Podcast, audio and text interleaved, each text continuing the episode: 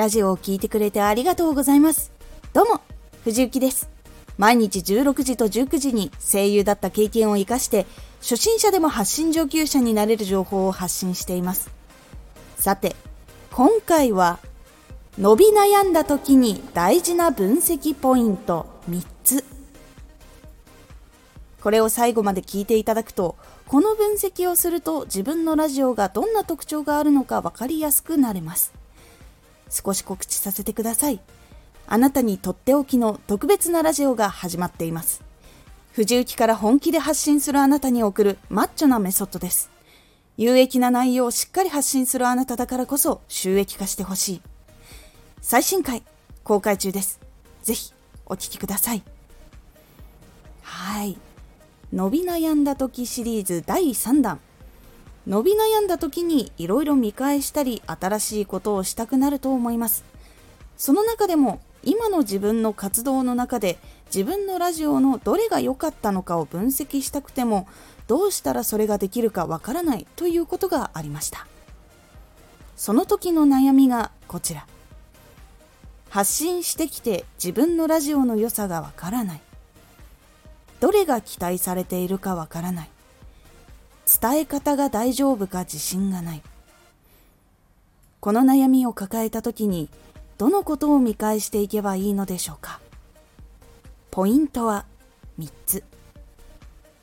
1どれが再生率が高いのか。2出しているラジオの内容。3内容の伝え方。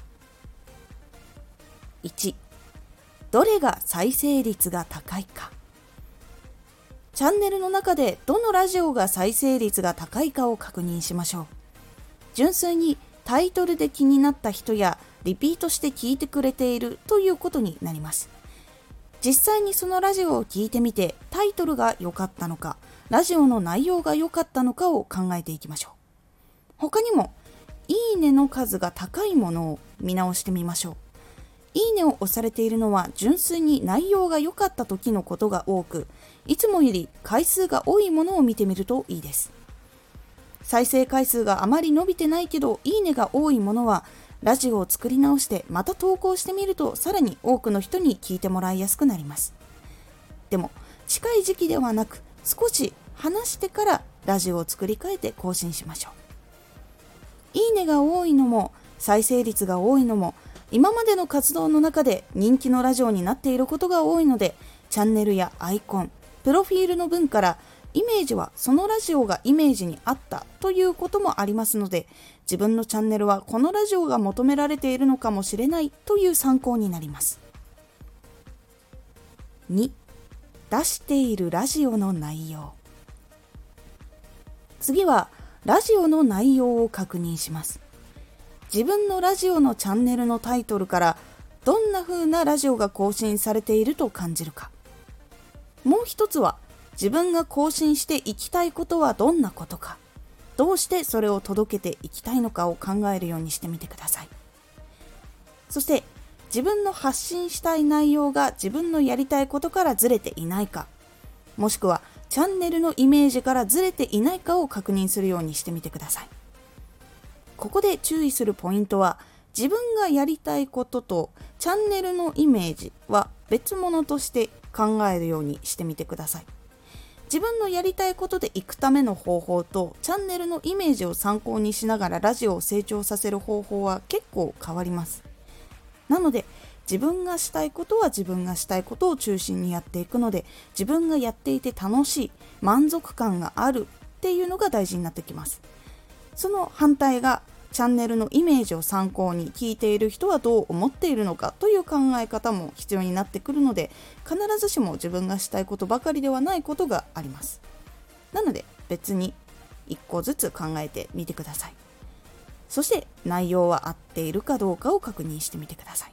その特徴から外れていて無理に出しているものがあったら今後はそういうことがなくなるように取り組むようにしてみてください。無理やり出しているものは本心から出たものじゃないことが多いので数合わせのためにめっちゃ頑張って情報を集めてあまり手をかけれない状態で出してしまったとかっていうこともあると思うのでそういうのを減らすように心がけるようにしてみてください。3内容の伝え方。次は内容の伝え方です。内容を伝える時に情報やトークで届ける時のやり方がいろいろあります。自分が発信しているやり方はどの方が適しているのか考えるようにしてみてください。情報を話すにしても情報量をたっぷりにお届けするのかコンパクトに一つのラジオに一つのことを届けるのかドラマ仕立てで会話風にして届けるのかでもイメージが変わります。役者の人だったらドラマ仕立てにすることで自分の持っている技術も使えるのでいい方法かと思います。雑談の時もすごく笑いながら話すのか淡々と話すのか会話形式で話すのかで結構変わってきます。雑談もどのようにしたら楽しく聞いてもらえるかを変えてみることでも受け手の聞き方が変わってきます。今までの伝え方よりもっと楽しい伝わり方理解しやすい伝わり方がいろいろあるので試してみることで変わったりもするのでぜひいろいろ考えてみてはいかがでしょうか。いかがだったでしょうか。変更していくにしても自分のやってきたことが全てダメだったわけではないんです。いいところもちゃんと見つけて伸ばしていくために活動をしてみると新しいチャンネルでのヒットや固定のリスナーさんとの絆が深まったりすることもあるのでぜひいろいろ試してみてください。今回のおすすめラジオ。これからの商品の価値。これから商品を買うときにどのような価値観を持って買うかというお話をしています。このラジオでは毎日16時と19時に声優だった経験を生かして初心者でも発信上級者になれる情報を発信していますのでフォローしてお待ちください。次回のラジオは最近さらに勉強していることです。こちらは雑談会になっております。最近さらに追求して勉強していることがあるのでそちらをちょっとお話ししようかなという感じになっておりますのでお楽しみに Twitter もやってます Twitter では活動している中で気がついたことや役に立ったことをお伝えしています。ぜひこちらもチェックしてみてね。